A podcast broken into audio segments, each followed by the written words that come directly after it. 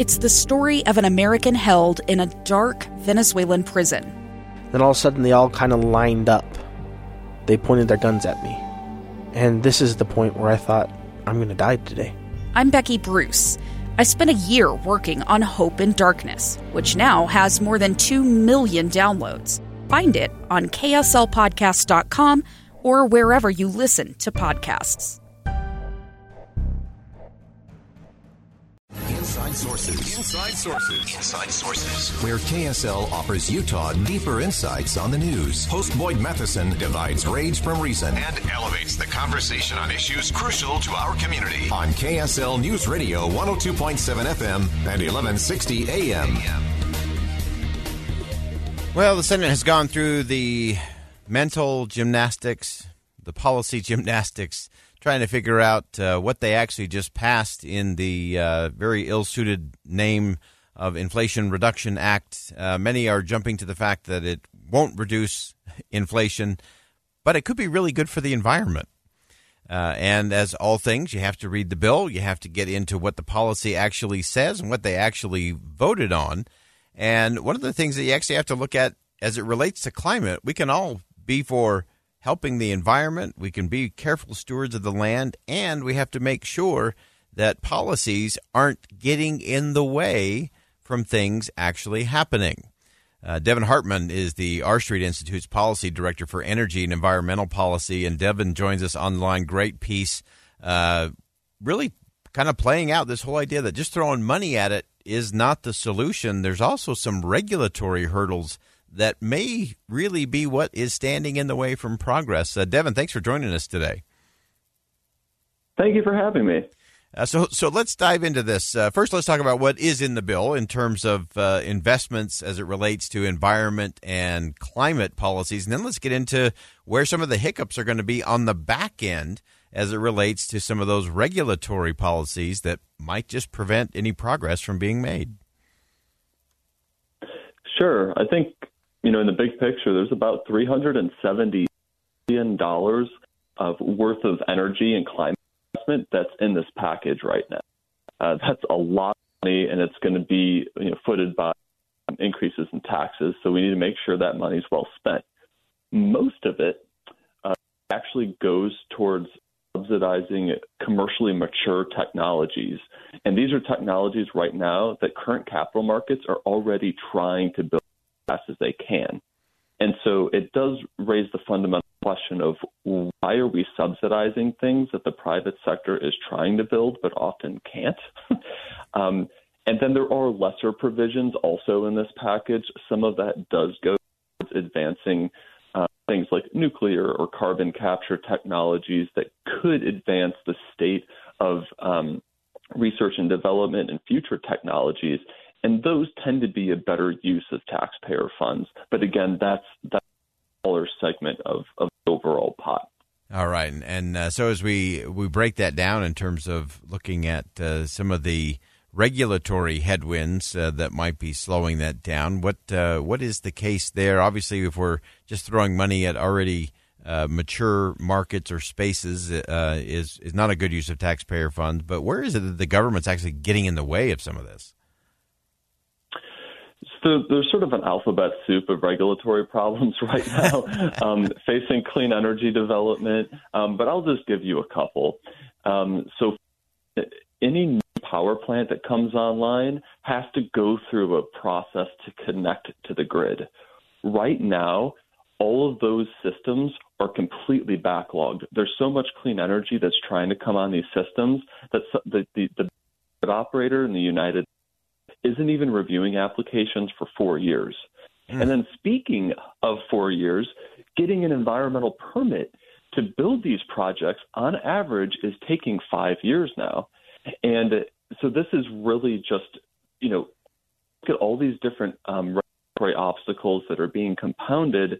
Um, and we really just noticed that, like, we don't have a lack of motivation in capital markets to, to deploy funds really get this new on the ground. What we really have is just a huge regulatory burden that is inhibiting a, a cleaner energy transition.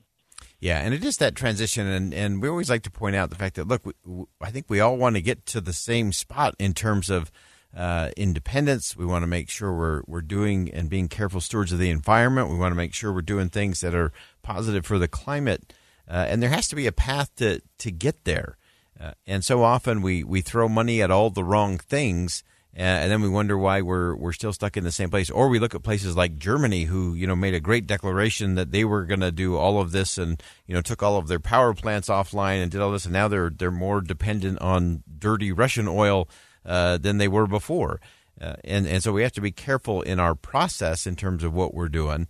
Uh, as as you look at it, Devin, from your unique perspective, there, what what are some of the other factors that are slowing things down uh, in terms of that kind of responsible, realistic transition? Well, certainly right now, uh, supply chain disruptions are a real problem. Um, most of the developers of clean energy projects I've talked to um, have said that's that's a huge problem for them, but the the new tax credits that are in this package aren't really going to help them out much with that. So there's a little bit of like temporary relief for the industry, but for the most part, it's getting through the supply chain phase that we're in, a problem that markets themselves pretty well, and then really all these different regulatory um, barriers, you know, one off at a time. And there's, you know, to your point, there's responsible ways of going about this. One of the hardest areas of trade offs is that if we're going to build this many new projects, there will be implications for things like local ecosystem mm-hmm. impacts and species and, and water quality, things like this. And we have to make sure that those protections are still there, but they need to be much more efficient than they currently are in terms of a review process. And I think the biggest thing overall going forward that these markets are just they don't have a clear runway to deploy the capital that they're already motivated to pursue. So um, the biggest thing that we can have going forward is some regular clarity uh, in the long term for the folks who really want to already finance the private sector. All right. Uh, Devin Hartman's the R Street Institute's Policy Director for Energy and Environmental Policy. Uh, Devin, thanks for weighing in today. All right. Again, that's uh, Devin Hartman from the R Street Institute. And uh, I think it's so important as we look at, okay, so this part of the bill has, has passed. It's got to go through the House, obviously, which uh, should happen tomorrow, by the way. We'll keep uh, track of that on Inside Sources on a Friday. And then it will go to the president's desk, and then there's kind of that ramp and, and go. Uh, but as Devin pointed out, a lot of this is just going to get hung up if we've got a review process that is years uh, to go through and get some of these things approved. If there are uh, different elements of the review process that, again, are going to slow things down uh, and again, we want to make sure we're we're doing the environmental impact. We want to take a look at what's happening there. How is it impacting impacting species and waterways and all of those kinds of things. That's it. That's important. Uh, we don't have to be the Wild West in all of this, and we have to make sure there's a way that it can be done uh, so that it is profitable, uh, so that companies will have an incentive uh, to go down that path because we can't expect businesses to go down paths where they say, well, there's no way, that's just a no win for us. It's going to take us way too long. We'll probably end up spending millions of dollars in a, in a court battle. Uh, it'll be slowed down by a lot of regulatory pieces. Uh, and so that slows innovation, that slows progress. And, so to me, when we talk about climate, when we talk about green energy, uh, we have to make sure that we include in that not just throwing dollars at it, uh, that's fine. We can have some dollars in there. We also have to look at the regulatory scheme that just might be holding it back. Uh, I've always said for businesses, there are things when you're trying to achieve an important goal that are driving forces. Uh, and that's the motivation, the innovation, uh, all of those things that you bring to bear. But there are also restraining forces, things that are slowing it down, preventing it from actually getting done, or sustaining it over time. And often what we do is we just add driving forces, often in the form of money. Uh, and money covers a multitude of sins, but it does not remove the restraining forces. And if you don't remove the restraining forces, they, they're still there. They may coil up a little bit uh, because of the driving forces you've added, but eventually they're going to pop and spring.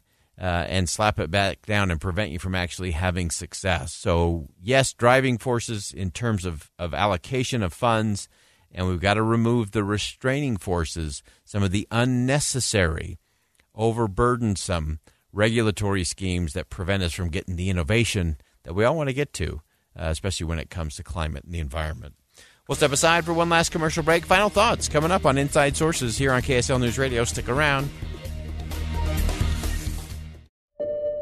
I'm Dave Cawley, investigative journalist and host of the podcast Cold. In October of 1985, a woman named Sheree Warren left work at a busy Salt Lake City office to meet her estranged husband at a downtown auto dealership. She never made it home. Sheree's car surfaced weeks later in Las Vegas. In the parking lot of a hotel casino. No one knows how it got there. Strange. It was strange. Both Sheree's estranged husband and her boyfriend raised suspicion for investigators. I kind of thought that he might have done something. But no arrests were ever made. In Cold Season 3, we dig into double lives, make new connections in the case, and examine the difficulty raised by reasonable doubt. We want answers just as much as anyone else. They have creeps like that now, too, so nothing's changed. That's the new Cold Season 3 The Search for Sheree, now available anywhere you get your podcasts.